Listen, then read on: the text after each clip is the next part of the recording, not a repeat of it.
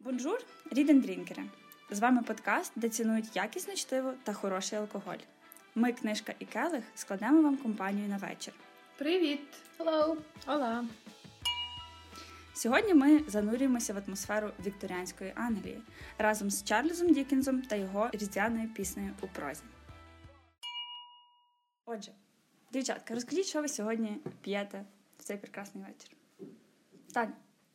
Я сьогодні вибирала напій не за тим, яку книжку ми читаємо, і не за тим, хто її написав, а за етикеткою. І мені навіть не соромно.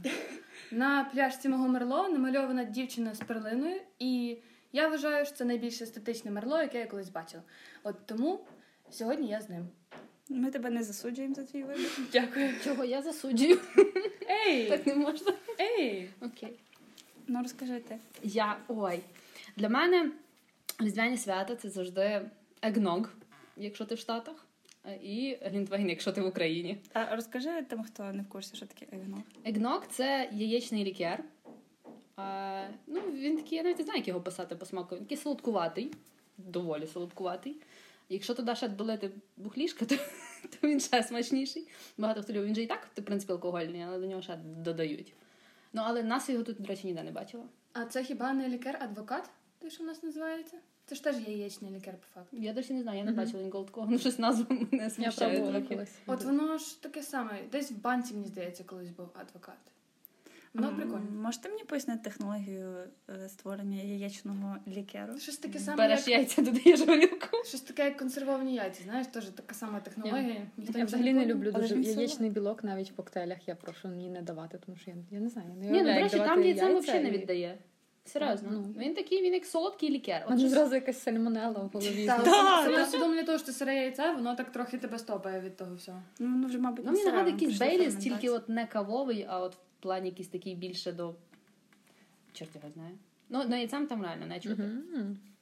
Ну, коротше, нас його я не бачила, також щоб писало мені eggnog адвокат. Так, того я з Глінтвейном. Е, Польський Глінтвейн мені передав колега. Там така класна банка здорова, і на ній горнятко. Ви не бачите, а в мене тут дуже таке круте горнятко, таке глиняне. На Дуже круте, всі підтверджують. На фотошці має бути видно. В інсті. Да. Того я от собі трошки підігріла його і ням-ням. Круто. Оксанка. Маленька самореклама щойно була, коли Таня і Оксана рекламували свою інсту. Де ви можете побачити моє! Тані і бухлішко Оксани. Ти не мої, до речі, вона на нашій інсті буде. Не свою а спільну. Не свою а спільну. Та. А я ем, вибиваюся з колії. Я п'ю безалкогольний рислінг, і мені теж дуже класно. А ми кажемо нашим слухачам, що ми сьогодні записуємо всі разом. В студії. По вашим заявкам в студії. Е, Так. Останнім часом ми спілкуємося тільки е, через відеозв'язок. І бачити живих людей в 3D це дуже нові враження. Без Наші інтернету часи. лагаючого. Там. Да. Окей, про мене. Я теж п'ю сьогодні вино сухе за рекомендацією Тані. І я думаю, що все-таки це прив'язано трохи до вибору нашої книжки, оскільки в Англії тоді теж полюбляли таке сухе вино, досить скромно, строго. Але все-таки це дитяча повість, тому не будемо не будемо попадати в крайнощі. Переходимо до наступної секції нашої. Це е, коротка витяжка біографії нашого автора. І сьогодні, як ви знаєте, це Чарльз Дікенс. І розкаже нам трошки про нього Таня. Так. Ем, Чарльза Дікенса досить часто називають улюбленим письменником Англії. Окрім того, що він був класним письменником і класним журналістом, його ще знали як благодійника і філантропа. За 58 років свого життя він став не тільки міжнародним селебриті, а ще й визначальною особою вікторіанської епохи. Насправді про нього дуже багато цікавих фактів, і вони заслуговують на окремий подкаст. Але я зосереджусь на найцікавіших. Перш за все, Дікенс покинув навчання і почав працювати в 12 років, і його першою роботою було клеїти етикетки на баночки з-під крему для взуття. Коли йому було 15, він освоїв техніку скорописьма і став журналістом, бо міг писати швидко. От таке воно життя до камер і до мікрофонів. Чекай, а журналіст, типу, він пише швидше, і це крутий журналіст рахується? Ну, типу, він репортер, тому що замість того, щоб Ага, виводити типу, окремі як- символи, там такі гачечки, Мгм. такий собі своєрідний альф- алфавіт. Як суфлер, в принципі, це добре. Щось таке. А ну, Е. відповідно, ти збереш інтерв'ю, наприклад, в когось, і ти маєш його зразу занотовувати. Да. Якби це було в вікторіанській Англії, то нам би цей подкаст хтось е, записував скоро. Секретарка. Так, скоро писанням. Ем, деякі свої твори Дікенс публікував під псевдонімом Боз. Чому Боз? Тому що його брат називав його Моїсей, Моїсей англійською Моузес, але брат гундявив і тому казав Боузес. А де Боузес, там і Боз. Тому Боз. Слабка логіка. Тепер увага. Першим коханням і натхненням Дікенса з його слів була Сестра. червона шапочка. Далі. Ми зараз говоримо про якийсь фетиш чи Red прям... Little Riding Hood. Ні, Ага, він як просто сказав, що сказки, нею да? дійсно захоплювався, і в неї стержень, і вона неї така цікава історія, і тому він дійсно вважав, що це а, ну, важко назвати людина, геройка, Персонаж. якою варто захоплюватися, і він казав, що це його перше кохання. Так. Е, Дікенс фактично перевинайшов фразу Merry Christmas, тобто веселого Різдва. Насправді воно з'явилося десь у 16 столітті, але всі якось її відкинули як насильно значущу, а от завдяки різдвяній пісні Merry Christmas почали активно вживати. Далі. Домашніми тваринками Дікенса були ворони. І його улюбленим птахом був ворон Гріп. І він навіть одного з своїх персонажів списав з гріпа. Означає гріп? Це? Гріп як хватка. А, то це якась порода чи... Е, Це назва. А, ім'я. Кличка. Ім'я. Мгм. Так. Коли Гріп помер, Дікенс завів собі ще одного ворона. Гадайте, як- гадайте, як його звали? Правильно, Гріп. У Окрім мене так з собакою дружком було. Три дружка. Якби один за Дікін- другим. Якби Дікенс жив в часи моєї молодості, коли частина людей були неформалами, емо і готами, і він би був готом, тому що в нього була така класна домашня тваринка. У-у. Почекай, почекай. Крім е, Гріпа, в нього був котик Боб. І коли котик, коли котик помер, він з його лапки зробив ручку для свого ножа для відкривання листів. І написав на ній в пам'ять про котика Боба. Це якось кріпово. Воно він, він, типу, він, Таня, це якісь легit, legit факти? Чи Так, він напхав її, зробив з неї чучело, зробив з неї чучело і зробив з нього ручку для ножа. Це рілі. Крім того, е, разом з Артуром Конан Дойлем, якого ми всі знаємо, Дікенс був одним з основних учасників клубу мисливці за привидами. І вони really розслідували всякі кейси, де були е, замічені привиди чи підозрювали привидів, і от вони от Вони не були ті тіпи, які тусували на кладовищі. готи. Я навіть не могла подумати. Крім того, Дікенс був засновником і патроном реабілітаційного е, закладу для пропащих жінок, тобто для проституток, для колишніх ув'язних і для пускачів. Який наборчик. І він такий, сьогодні зранку я що роблю? Я попатрую свого кота мертвого. Ця людина написала дитячу казку різдвяну. Чи я йду до проституток е, ловити привидів їхній. Почекайте, тепер мій улюблений факт. Він рілі найкращий. Коли... Це ще було нафа. Ну, послухайте. Коли йому було 53, і він вертався потягом додому. Під час переїзду через міст його потяг зійшов з рейок, і сім вагонів звісилися з моста. Дікінс був в сьомому вагоні. Він знайшов кондуктора, попросив в нього ключі, організував евакуацію людей, підняв всіх людей наверх на міст. І в той момент зрозумів, що в сьомому вагоні лишився манускрипт його твору наш спільний друг, який він віз редактору. Що він зробив? Поліз назад вниз по книжку. Слава Богу, після того Дікенс прожив ще 5 років. От і помер тільки коли йому було 58. Його останні слова були такі: сестра його дружини попросила: приляж, будь ласка. І він востаннє відповів: на землю. Похований Дікенс у Вестмінстерському аббатстві поруч з Редярдом Кіплінгом в кутку поетів, хоча він просив, аби його похорони були скромними і приватними. Мгм. Поставили в куток на кінець. Поставили в куток. От такі от в мене факти.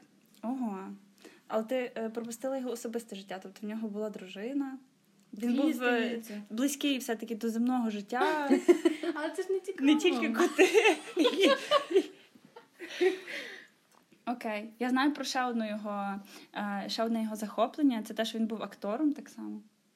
Тобто, мало того, що журналіст, е, мисливець за Засновник будинку Різностороння особистість. І. Так. І про... Подвійне життя. Чому кажуть, що класним був актором?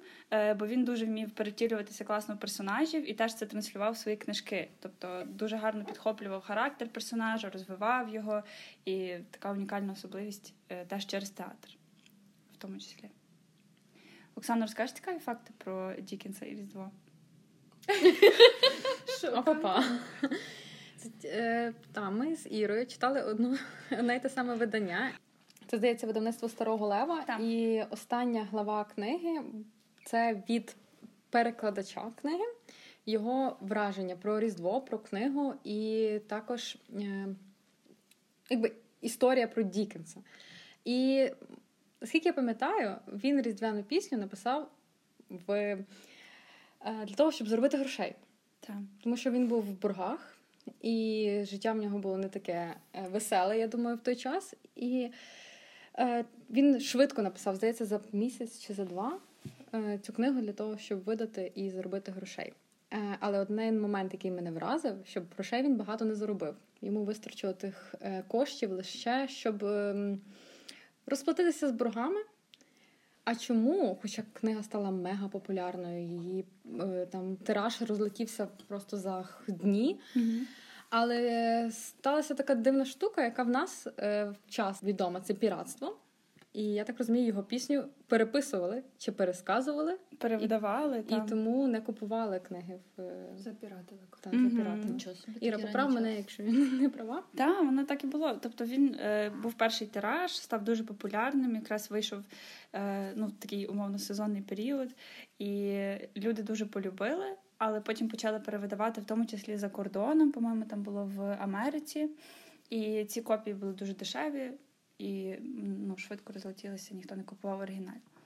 От. Тому він не отримав все, що мав. Але він отримав е, визнання Слава, та і історію, е, ну, своє місце в історії. І, зокрема, те, що сказала Таня про те, що він повернув англійцям Різдво, то правда, тому що якийсь час його було практично заборонено святкувати в Англії через те, що вважали, що це має, е, ну оскільки е, різдвяні традиції мали е, елементи язичництва, вони його забороняли святкувати такий якби традиційний спосіб. А він повернув йому якби друге дихання через цю книжку, і люди знову почали цінувати і любити Різдво. Цікаво, що книжку про якусь таку нездорову спрагу до грошей він написав для того, щоб заробити грошей. Зловлюєте іронію? Так.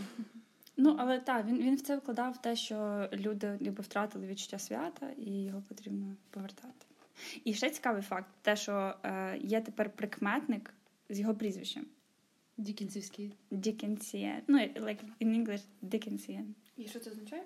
Е, Він означає про ну, коли це це звичайно стосується або поетів, або авторів, які пишуть про е, важкі якісь роб, е, умови роботи, про якісь труднощі, складнощі. Але в принципі це може бути навіть як е, щось позитивне, коли сказати автору, що в тебе стиль отакий е, Мгм. дікенсівський.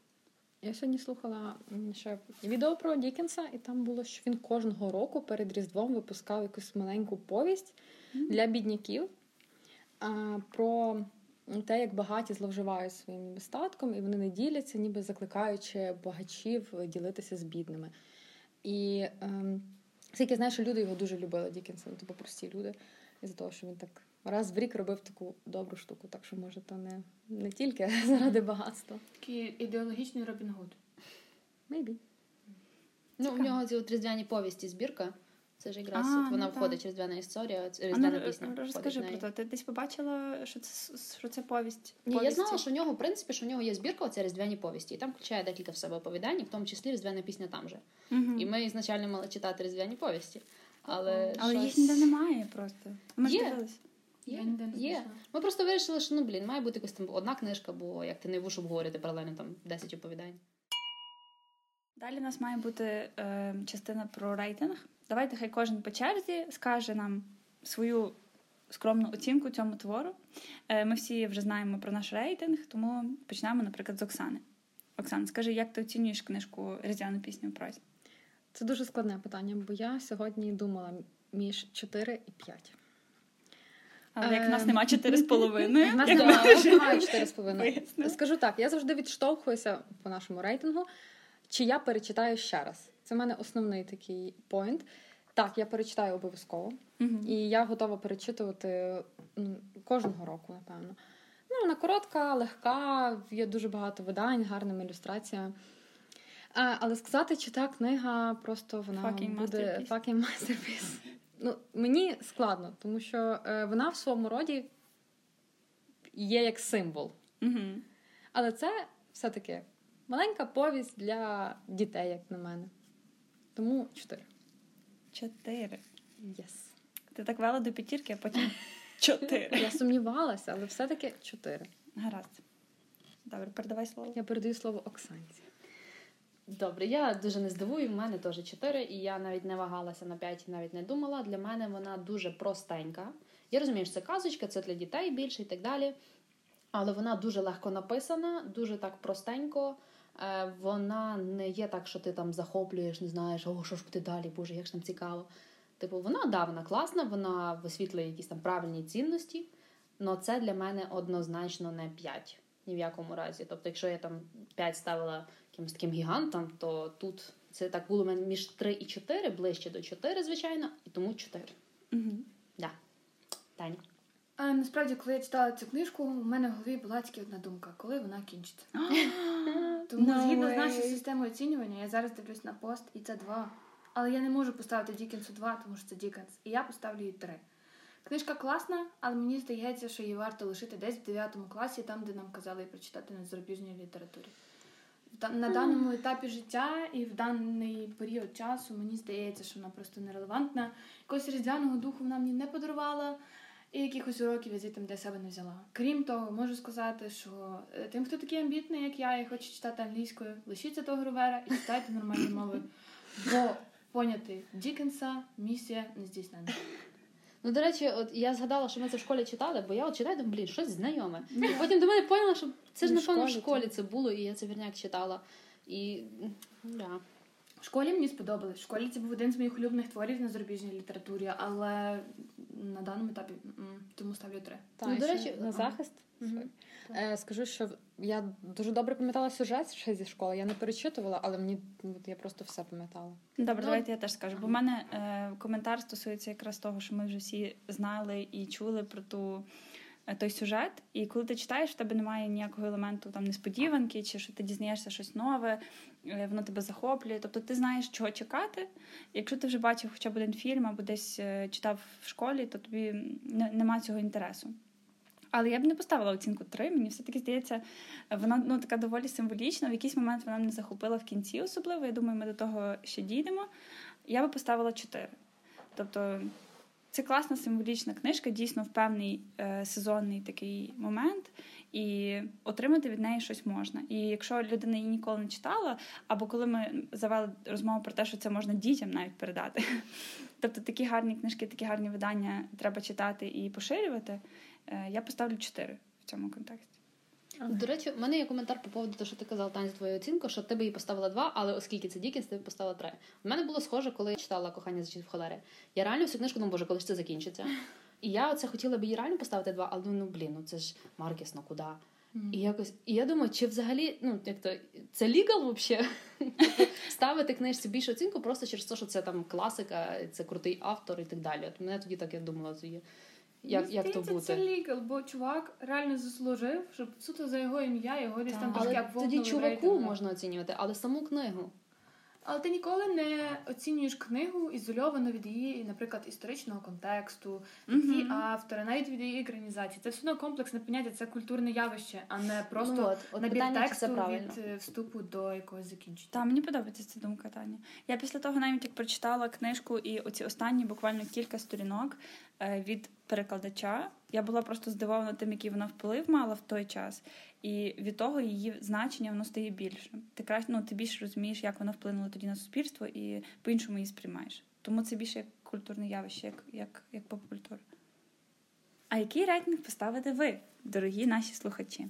Розкажіть нам в інстаграмі або в коментарях до цього подкасту. Окей, давайте тоді рухаємося до безпосереднього обговорення. Е, Сьогодні воно в нас поділено також е, так само, як твір, на куплети. І Оксанка нам буде розказувати про е, зміст цих куплетів, а ми будемо обговорювати конкретні питання, які нас цікавлять. І перший куплет називається Привид Марлі. Окей, починається книга з опису головного героя. Це є Скрудж. Е, Він має свою контору юридичну. Колись він працював разом зі своїм партнером. Вони були власниками цієї контори, але сім років тому його партнер Марлі помер. Е, І от, власне, суть цього куплету, що цей Марлі є для нього привидом. Сам Скрудж, в принципі, людина така, ну, не боюсь цього слова, мерзенна. Він нікому нічого доброго не робить. Він змушує свого клерка на роботі е, сидіти в холоді, він не запалить йому камін. Е, він всім, ну, грубо грубо відповідає. Він ні з ким не дружній. Його племінник приходить його запрошувати на Різдво. Це якраз різдвяний період. Він відказується, тому що чому взагалі хтось святкує Різдво, я тут працюю і так далі. От, десь так. І того перший куплет це до нього з'являється цей привид Марлі, щоб до нього донести, що чувак, щось ти в тому житті робиш не так. Так, все правильно. І перше, що мені б хотілося з вами обговорити в контексті цього куплету, це взагалі атмосфера якби Англії тих часів, і в тому числі Різдва. То ми знаємо, що для англійців зараз це дуже особливе свято, і вони до нього ставляться по-особливому, святкують по-особливому. Як це відображалося в книжці Дікенса? Чи це покривається там? І яким чином? Які ваші думки?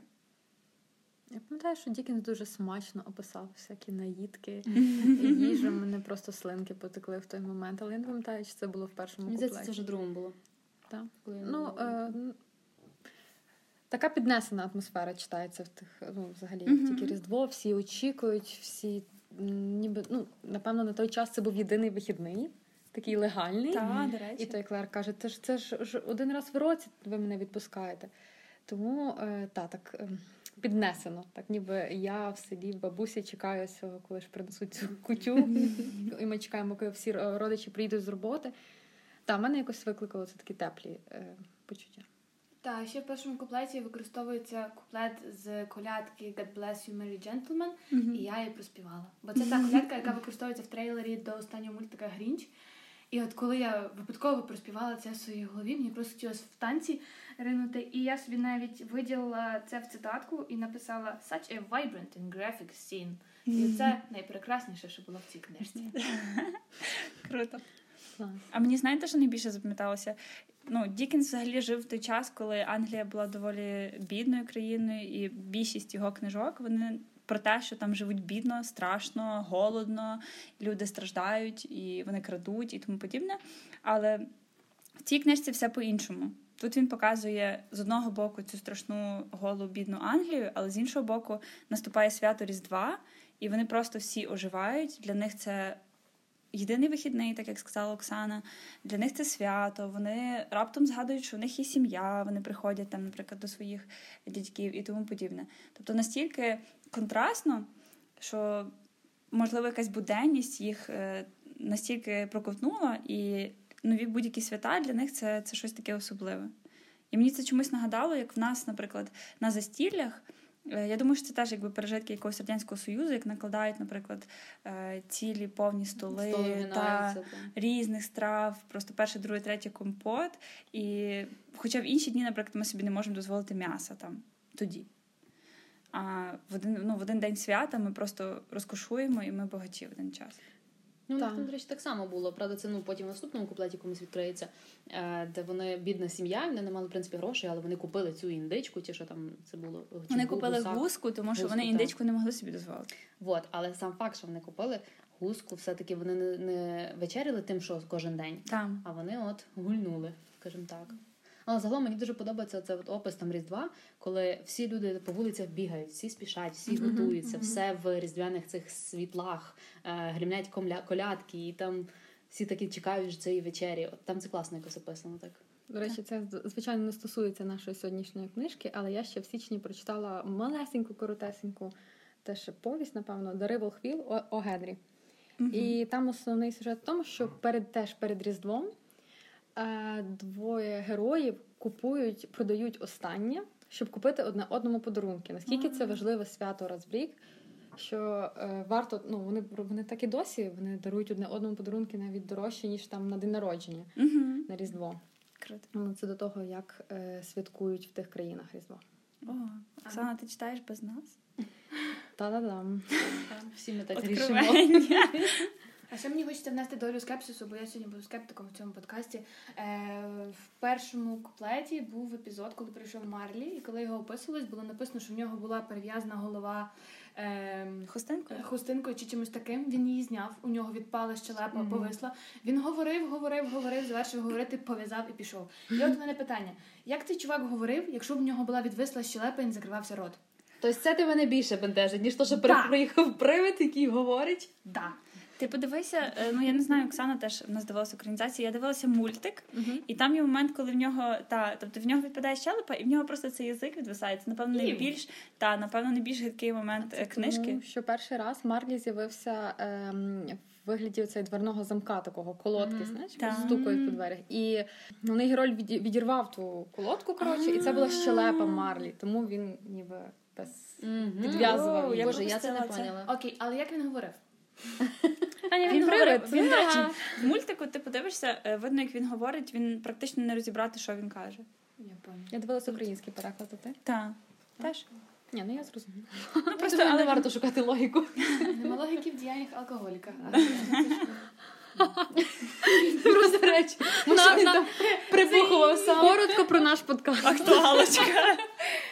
Да, ще ем, в першому куплеті теж описали привидів як людей, які тягнуть за собою металеві цепи.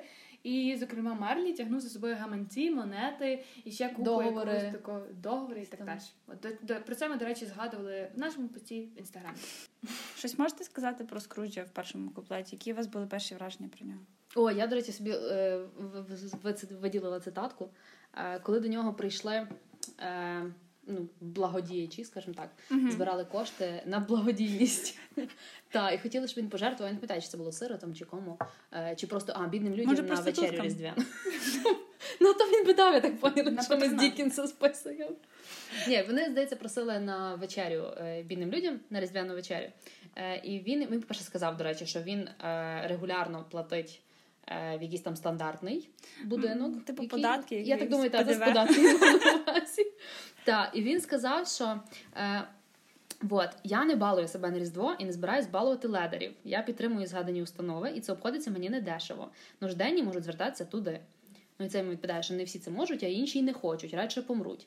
І він відповів: якщо вони воліють умирати, тим краще. Це скоротить надушок населення. Дуже сучасна думка. До речі, Ну ну, так, платиш податки. так, от власне, е, Держава перший це такий був дуже осуд до нього, бо він ну він всім жалів, він нікому не міг хотів допомогти, нікому не хотів пожертвувати, і навіть не хотів там банально бути добрим в плані там відпустити цього клерка додому на вечерю. Так. Тобто, ну так, це мерзенно, він викликає перше дуже негативні. Але реально, я коли прочитала оцей текст, думаю, ну come on, ну а що він каже не так? Тобто, ти хочеш щось мати, ти працюєш. Мгм. Ти не хочеш мати, ти не працюєш. Якщо ти готовий ліпше померти з голоду, ніж піти щось робити, ну то блін, хто тобі винен? В минулому подкасті мене запам'ятали як дівчинку з чіткими політичними поглядами. І я зараз реінфорсну це звання. Але насправді ця цитата звучить так, ніби її вирізали з якогось республіканського хендбуку. Хочеш їсти, йди працюй. Як ні, то нефіг мені платити за тебе податки. Все.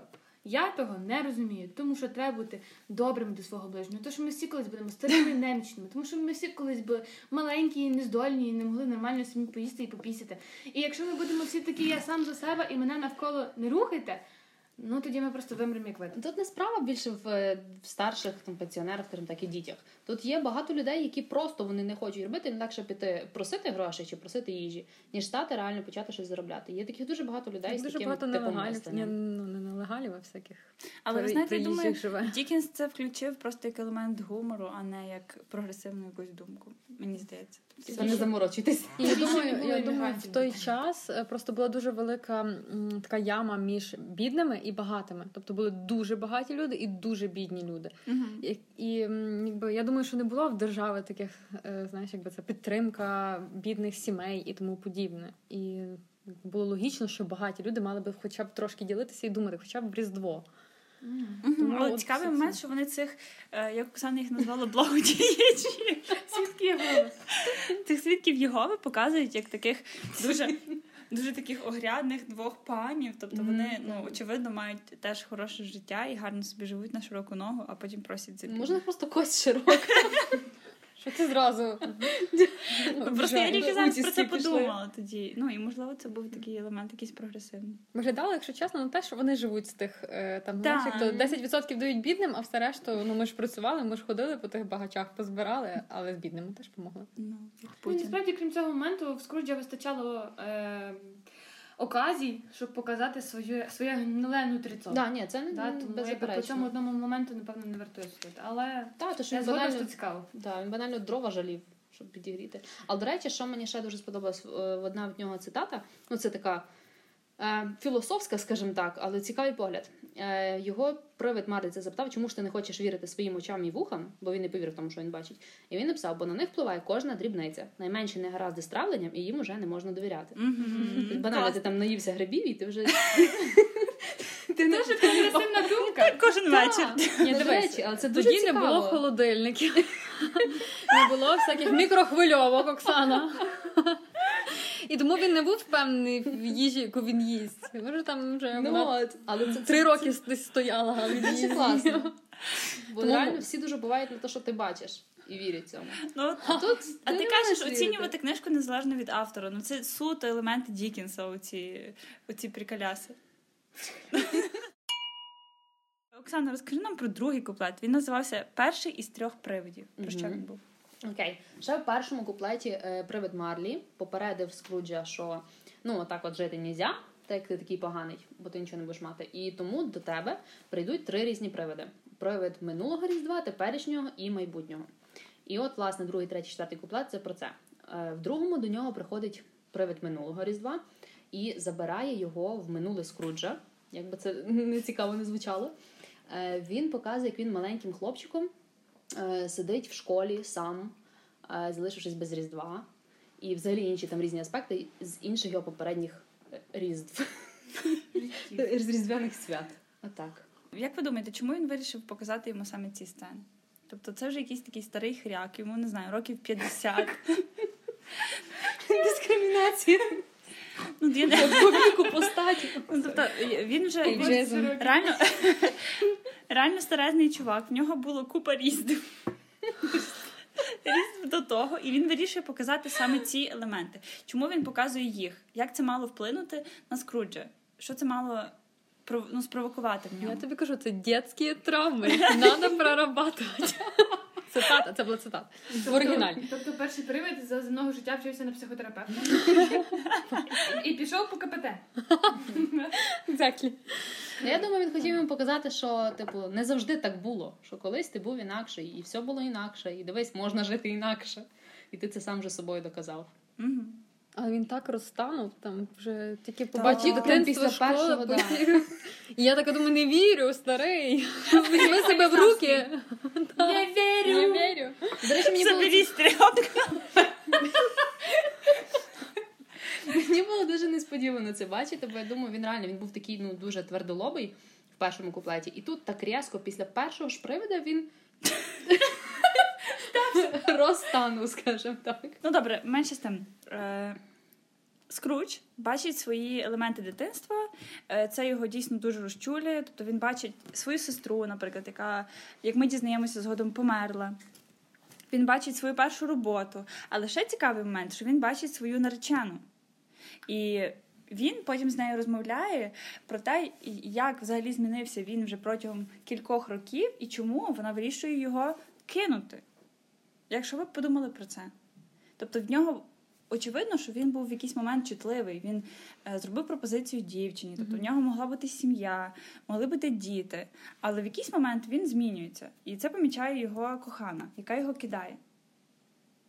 Здається, в моїй книжці не було тих Це точно було в мультику, я пам'ятаю, там навіть було. Так, був коротенький Там такий- ще був бал, який створив, який організовував його перший роботодавець. Який, І він тоді дуже радів Різдву, тобто вони теж чекали його всі разом. І ти бачив дійсно зовсім контрастного персонажа.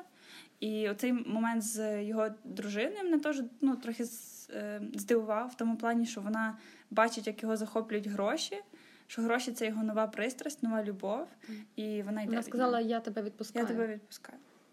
Так, бо вони вона якось там вона сказала, ми заручилися вже дуже давно, і ми були двоє дуже бідні, а зараз ти якби змінився. Так, ти б навіть не завоював мене, якби ти повернувся в ті часи.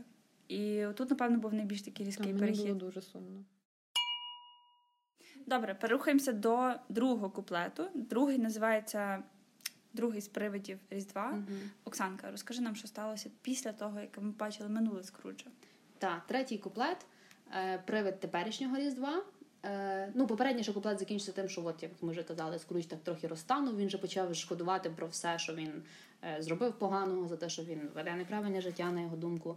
І от він от йому приходить привид теперішнього різдва, і показує йому то різдво, яке зараз відбувається в навколишніх домах. Мгм. Він його веде до е, дому його племінника, е, який, до речі, його запрошував до себе на Різдво в першому куплеті. І він показує, як е, сидить сім'я цього племінника, і всі обговорюють Скруджа про те, який він поганий, як він. е, до речі, він з них бере гроші за те, що вони в нього орендують. Я так зрозуміла будинок. І от вони переживають, бо в них немає зараз коштів, і як ми будемо розплачуватися, а він не дає відстрочки. І вони починають говорити, який він поганий. Но тим не менше, його племінник все-таки піднімає за нього тост, сказавши, давайте вип'ємо, бо все-таки, хоч ми його і не розуміємо, і він така, там, грубо кажучи, паршива людина, але мені його шкода. І він це піднімає. І скруче це все слухає, і він розуміє, що відбувається. Потім його несуть до будинку його клерка, оцього, якому він не хотів банально не натопити камін. Боб Кречет. Боб Кречет, так. І він бачить, як в нього відбувається Різдво, наскільки в нього бідна сім'я, і в нього син маленький, е, до речі, не вказано було скільки років, здається, Мгм. але в, він каліка. Тайні тім. Та, тім, тім якось там, але крихітка тім в українському перекладі. І він бачить, що у цього крихітки Тіма е, ноги відказані, і оцей Боб його постійно таскає на плечах, і вони всі такі щасливі. І тут йому привид каже, що цей Тім, скорше всього, до наступного різдва не доживе. І взагалі вся сім'я дуже бідна. Вони знову ж таки нашкребли гроші на ту гуску маленьку, і от Скруч це все бачить, і він розуміє, що він би міг цим всім людям допомагати. І от в нього якась там совість, можливо, грає Мгм. на бекграунді. Так, коли йому привид сказав про те, що Тайні Тім помирає, він почав його молити, благати, будь ласка, Так. хай не помирає і так далі. Що знову ж таки було дуже гіперболізовано і не схоже на нього, тому що, тому що він не мав того робити. Мені була не до кінця зрозуміла ця реакція. Ну, це десь продовження того, що в першому куплеті чого він так швидко помінявся. Типу, був такий запеклий скнара, а тут гоп, різко поняв, що ах, от воно в чому діло. То що ж ти мені раніше не казав, що я то живу неправильно? Ну так, та, та трансформація вона така досить різка. Просто за рахунок того, що це короткий твір, може повість. Ми зразу якось. Ну, це, це надто різко, я згідна. Я ще хочу додати, що в Скруджа було улюблене слово хамбаг, що перекладалося як, е, по-перше, це м'ятна цукерка, така в полосочку. А, а ще це має типу ефемізм зі значенням мерзена і прикра людина. І він майже в кожному реченні кричить хамбак, хамбак, і це хамбак, I don't believe це хамбак. Це хамбак.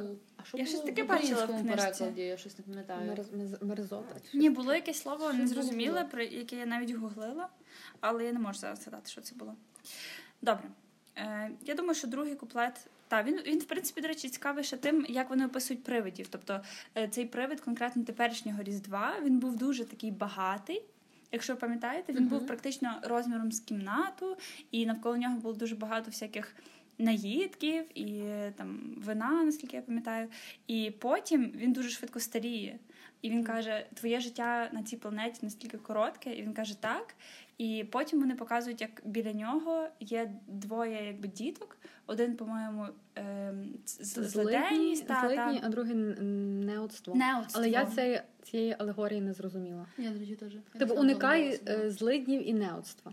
Тобто, Ну кому він це каже? І причому це Для мене теперішнє. Що в мене це ну та власне, що можливо це різдво, яке вони святкують в тій самій, наприклад, Англії, воно супроводжується тим самим неоством і злоденністю, яку ти яка вона не є очевидна. Ти бачиш цього розкішного просто чоловіка, духа, який сповнений всяких наїдків і тому подібне. Але насправді в той час країна страждає на отакі дві глобальні проблеми. І Тобто ми їх не прикра- бачимо. прикрашено воно все тими Та, святами, а ага. Окей, окей. злидні. А чому неоцтво? Ну, нехай була б хвороба якась там. Можливо, Ну, люди не грамотні. неоство, люди не грамотні. Тобто є багаті, які там якби Але грамотні, не мають роботу, а... Ну, от в тому й але в. Різдво вони прикрашаються. типу, Так, тобто ти всі. прикрашаєш це святом, але насправді є дві якісь такі глобальні проблеми, які, про які всі раптом забувають на один день.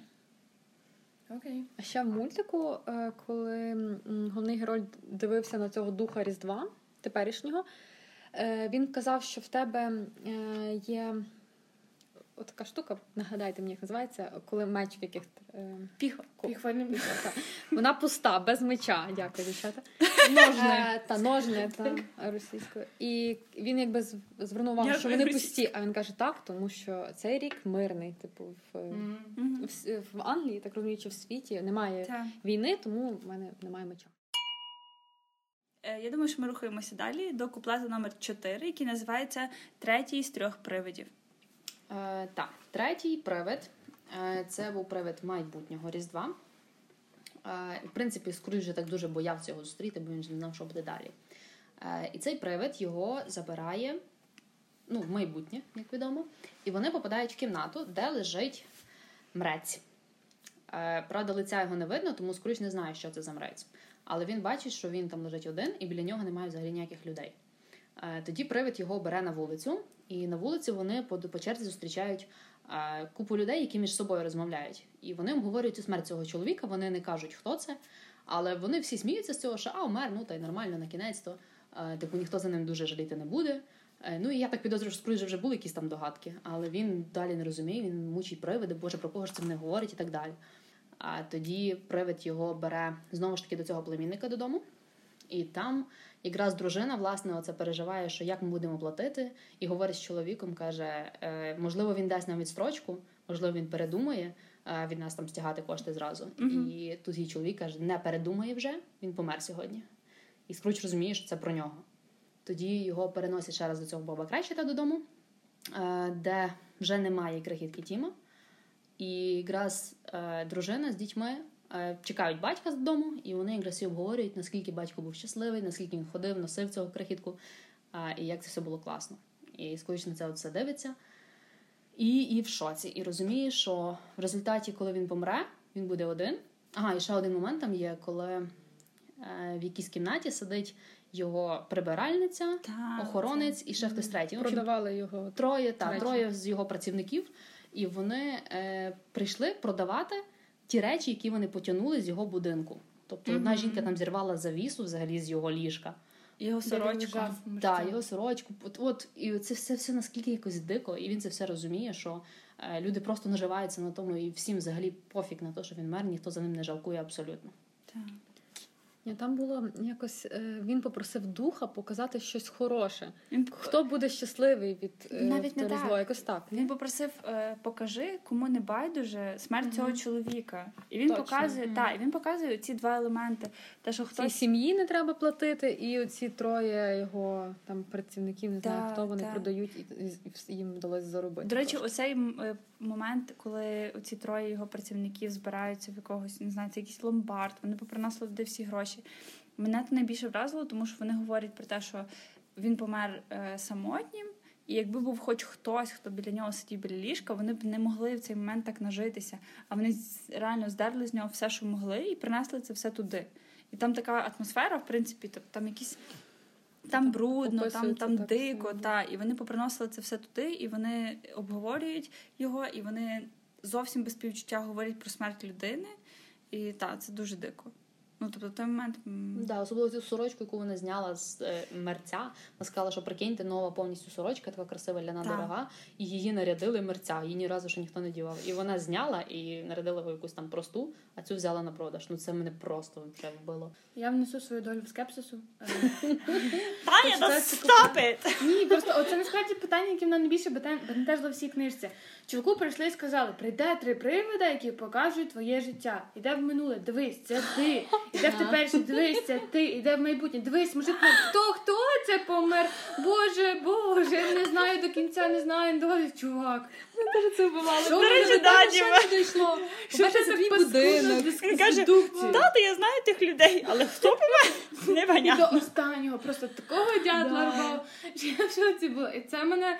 От я не могла сприймати серйозно той куплет, тому що мені хотілося по мордам понадавати тебе просний чувак, алло. Блін, ну, але воно дійсно так було. Позитивненько.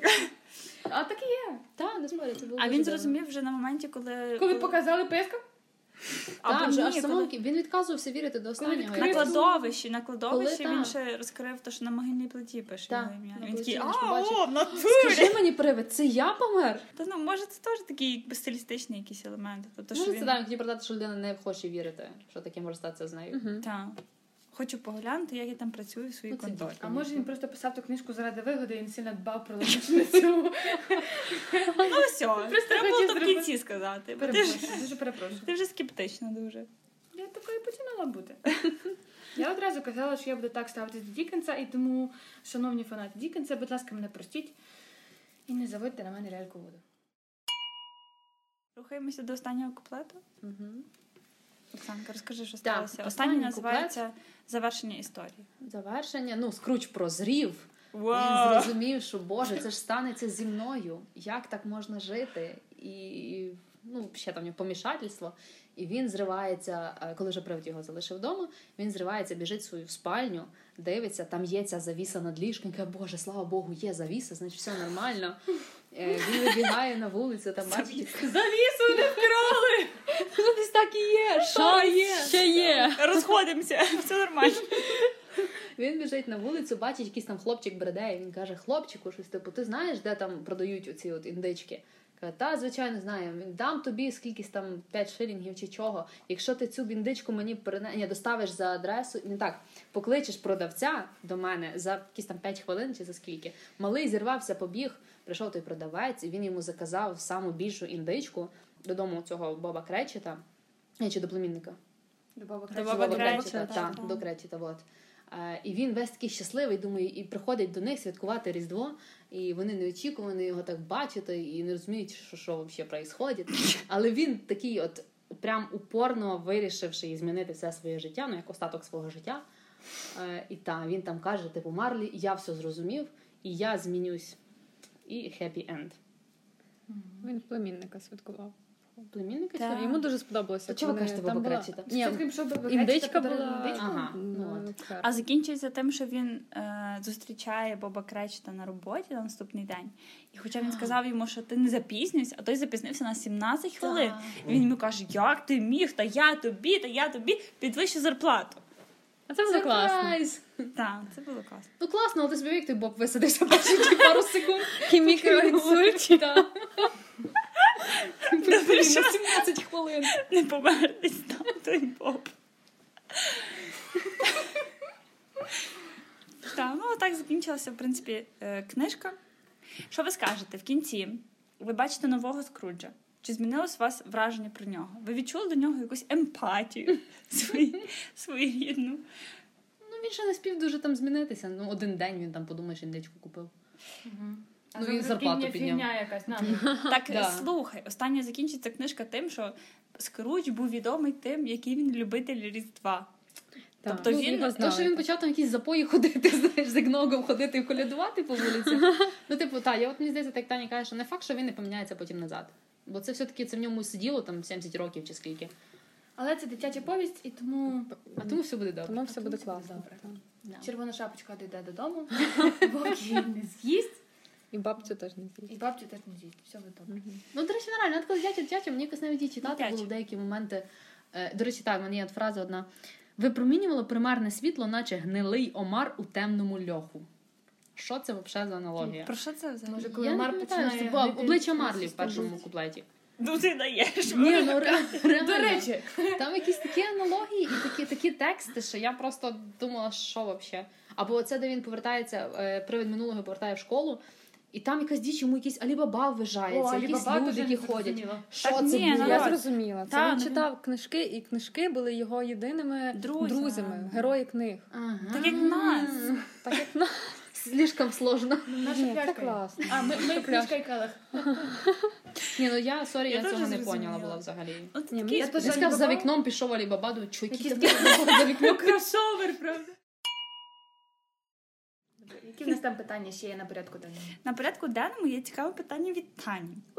Якби історія повторилась у наш час, чи відбулася б ця трансформація Скруджа? Як, Як ви думаєте? Таня запитала, Я- яке вас завжди питання? Я хочу почути перші ваші відповіді, а потім скажу свою точку зору. Я Давай. думаю, що після таких подій головний герой би попав, напевно, в психлікарню, на Ну, яку він платив податки. Його будуть лікувати. Але він нікому ж не розказував про це, що з ним таке сталося. Та бо його б забрали в психлікарню, Ну або спалили б як відьму на багаті. Ну, я навіть не уявляю щось подібне в наш час. І Люди міняються, я знаю. Але чи міняються вони так от щиро і надовго? Ні. Я думаю, можна налякати людей, і вони покаяться на якийсь час, але за одну ніч змінити людину ем, повністю мало ймовірно. Я поясню, до чого я питала це питання. Е, що, що я в принципі вкладала в це значення. Я вже казала, що трансформація тут дуже малоймовірна, і ми всім там погодилися, що це гіпербола доволі ем, дитяча. Але мені здається, що навіть в гіперболізованому варіанті, якби це був опис про теперішній час, це б звучало максимально нереально. Чому? Тому що е, в вікторіанській Англії люди жили. Е, В людей не було інтернету, в людей не було телевізора, і все, що вони знали, обмежувалось там їхньою вулицею, можливо, районом міста. Та? Тобто, як жити, як поводитись, які цінності мати, залежало від того, якими сусідами вони були оточені. В наш час ми маємо інтернет, маємо телевізор, маємо фільми, ми бачимо багато різних точок зору і так далі. І тому, якщо людина вже приймає певну точку зору, в даному випадку таку, типу, е, жадібність, скнарість, егоїстичність, можливо. Якби їй показали альтернативну точку зору, а вона її бачила 100-500 та, в різних інших джерелах, воно б її тупо так не переконало. У випадку з Дікенсом це була єдина альтернатива, яку він перший раз побачив, і тому вона справила на нього вплив. В нашому випадку, мені здається, ну, типу, окей, показав. Я це вже бачив по телевізору. Все. І, типу, просто би далі кожен провадив свою шарманку, і на якусь трансформацію було би тупо сподіватися. Я не знаю, мені здається, він абсолютно час не має значення. Тобто такі люди могли бути спокійно і в теперішньому і в теперішньому часі, Так. і в принципі з ними могла та сама ситуація ставатися. Може, навпаки, вони б менше повірили в тих привидів, того що колись там про це, скажімо так, не знали, тільки з легенд. А тепер ми тут кіношок надивилися з привидами. І ми, типу, всі з всього сміються, і того побачити таке в реальному житті це якось наоборот там діч. Ну, Єдине, що яка могла б бути різниця, що його би тут може більше булінгу було в його сторону, бо зараз люди зліші реально, і діти зліші. Тобто колись собі такого не дозволяли. Тобто його би зараз просто більше чмирили, як людину. Ну, Я теж е, про, про булінг е, повернуся до поінту перед булінгом. Я згодна з тим, що такі зараз люди є, і, і навіть якби з ними таке сталося, прийшли привиди, привиди, то ці егоїстичні багаті люди би тупо не помінялися. Сказали, типу, ей, малий, що ти мені задвігаєш? І все, на тому би. Можливо. Але Дікінс ще цікаву думку доводить тим, що на початку, ну тобто, умовно, в початку нашого шляху є щось, що на нас впливає, і воно нас формує. І те, що воно сформувало, якби якесь його дитинство чи якісь його травми, сформували його оцю залежність до грошей. Можливо, в якийсь момент, коли ти переосмислиш це, ти можеш змінитися. І так само могло би статися і в наш час.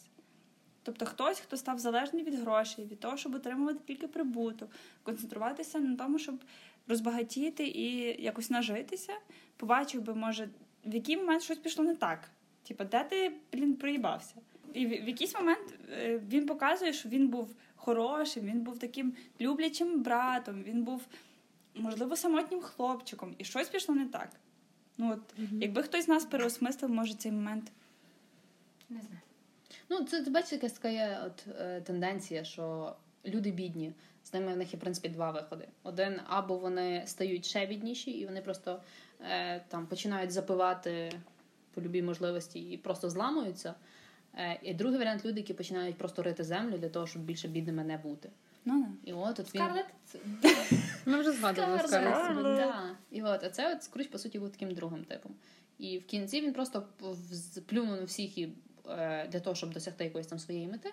І реально того він в кінці лишився сам. І він нікому не потрібен, і якби йому вже ніхто не потрібен. Ну да. Але я згідна з Таню, що дуже такі ну, гіперболізовані оці добро і зло. Напевно, не буває таке, що ти хтось, да. типу, однозначно добрий, і потім раптом ти став таким втіленням зла, просто з жадібності і тому подібне, а потім ти знову перетворишся на якогось просто шаленого чувака, який бігає по вулицях і е, Мері Крісмас, Мері Крісмас! розносить гроші. Ну, він такий пінг-понг, типу, знаєш, такі крайності Так. такі. Ну, Ще це дніще посліднє, і тут прям чуть не ангел, елемент який зараз да, всіх буде спасати. і- дитячої повісті. Окей, цікавий момент це те, що, звичайно, книжка культова, на неї багато екранізацій знімали, в тому числі е, мультики, фільми, серіали. І в нас навіть є пост окремий в інстаграмі про це. Ми хочемо трошки їх прокоментувати. Хто що бачив, хто кому що кому сподобалося, і взагалі як вразило. Оксана, Давайте, може, ти я, почнеш? я готувалася. Давайте хвилинка екранізації. Е. Для тих, хто любить е, не читати книги, а читати фільми. Так, а казати, я- що ти читав книгу, коли ти подивився фільм. О, Е, да. Ми таких не хейтимо? Ні, ні. Та насправді є десятки е, екранізацій, навіть є якась там Барбі мульт. По, по, там, де Барбі. Ну, я не Клас! дивилася, але там е, на основі цього твору. Так от, я подивилася дві е, екранізації: це мульт від Диснея і найновіша е, екранізація 2019 року від BBC під назвою Christmas Carol або російською Рождественська пісня. Це це, що Джиму Керрі?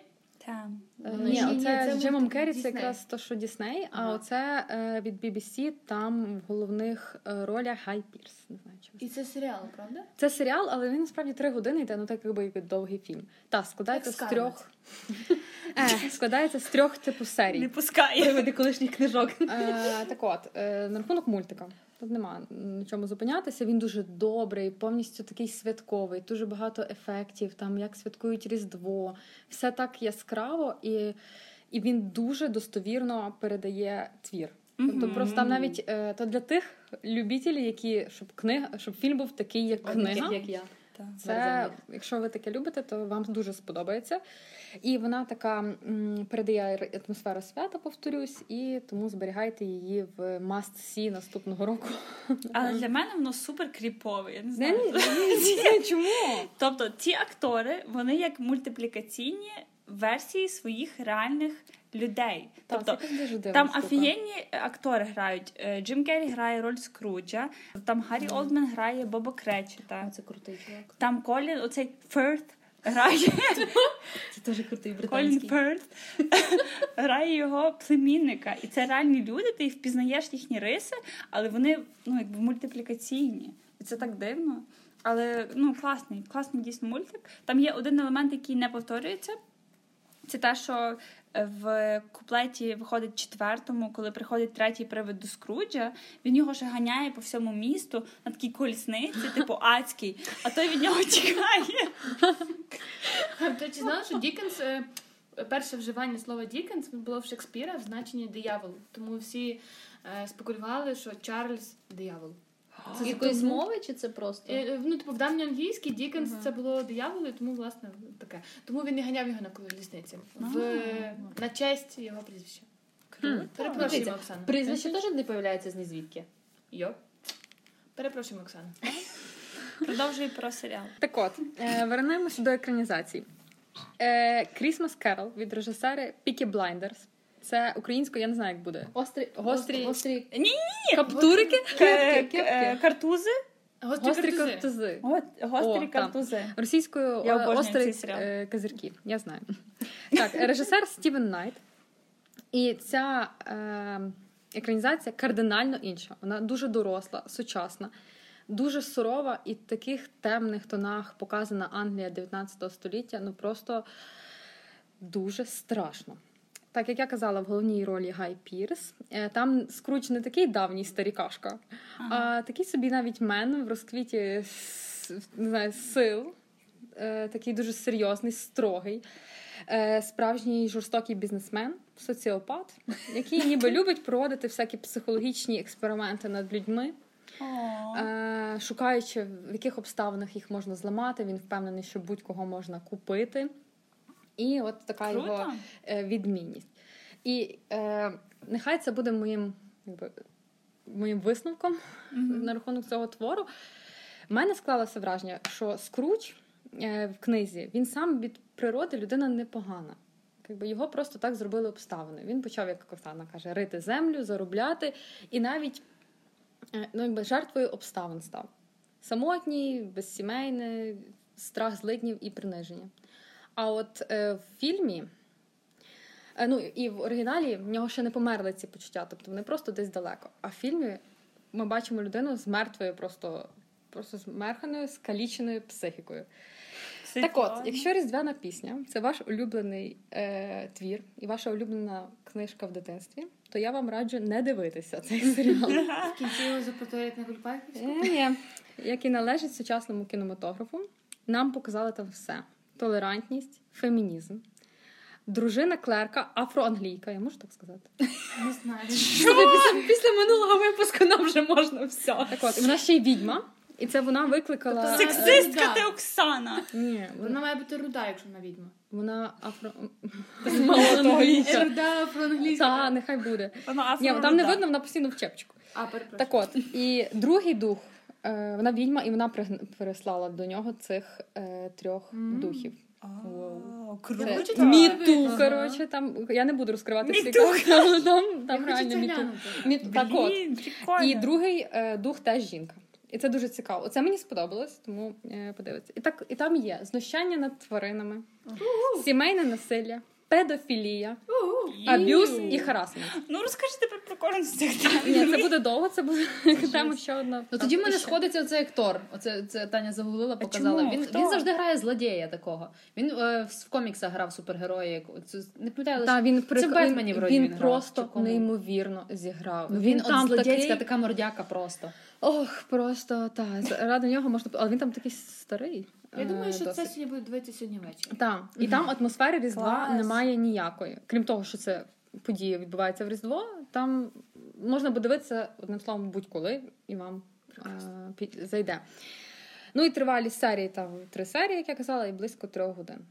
Тому Круто. м, що я скажу? Це така психологічна темна драма. Взагалі, напевно, в жанрі, в стилі, стилістиці цього режисера.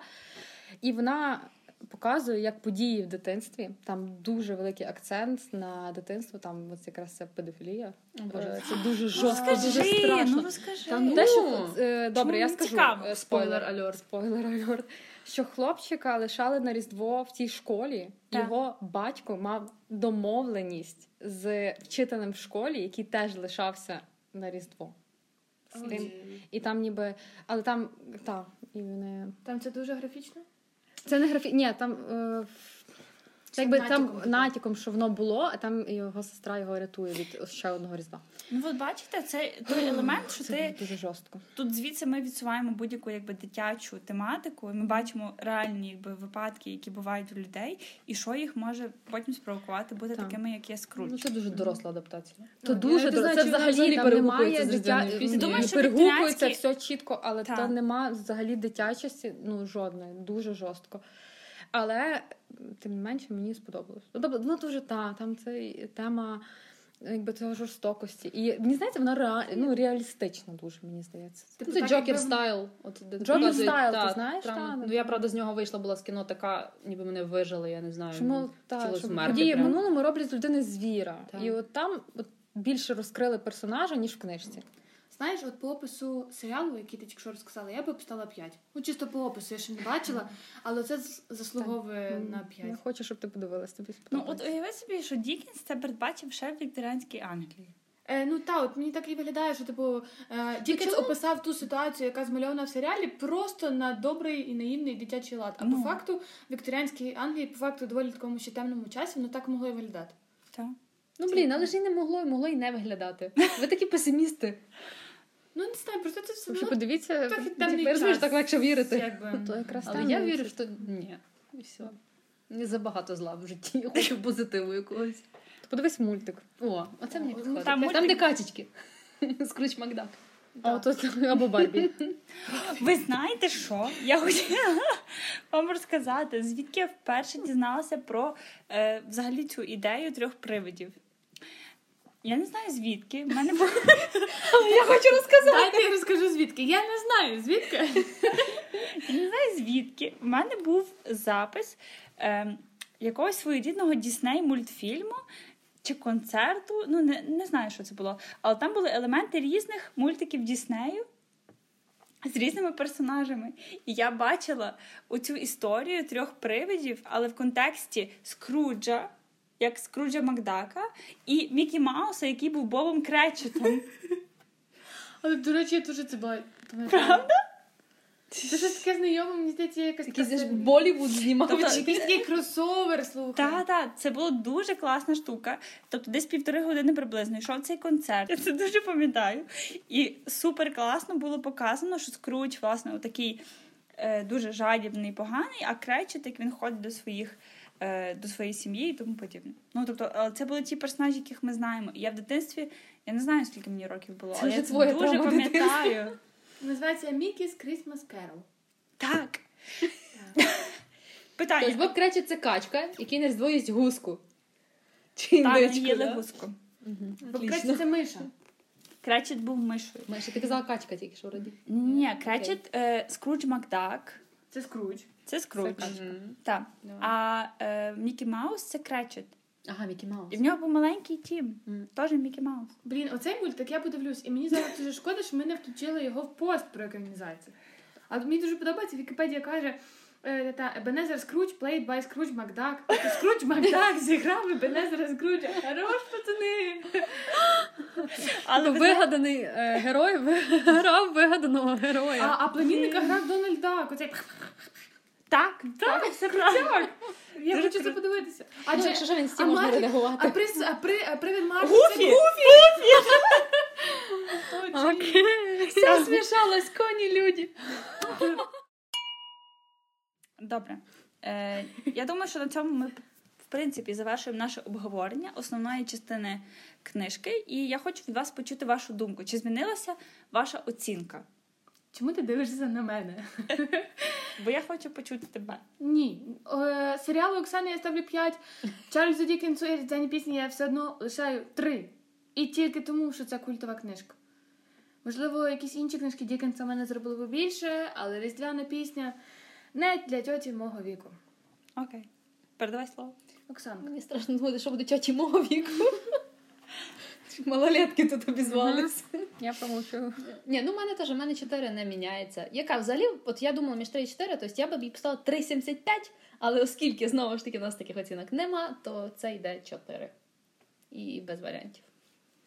Я свою думку не поміняла, 4, ну точно не 5. Ми мене переконали, точно не 5. Так, чотири цілком заслужено. Вона на свій час, під е, свою атмосферу класно заходить. Книжка рекомендую навіть до прочитання. Угу. Дітям можна буде почитати. Дітям, так. Да. Або показати Цілком. Мікіс Крісмас Керол. От як мені показали. Читати знаєш, типа, не напрягайся, просто подивись мій Ну, не даремно стільки екранізацій. Значить, Так. ця історія знайшла відгук в серцях і дітей, бо дитячі, і дорослих, якщо вже. Ну просто сюжет цікавий. Ну тому я ставлю і 3 на 2.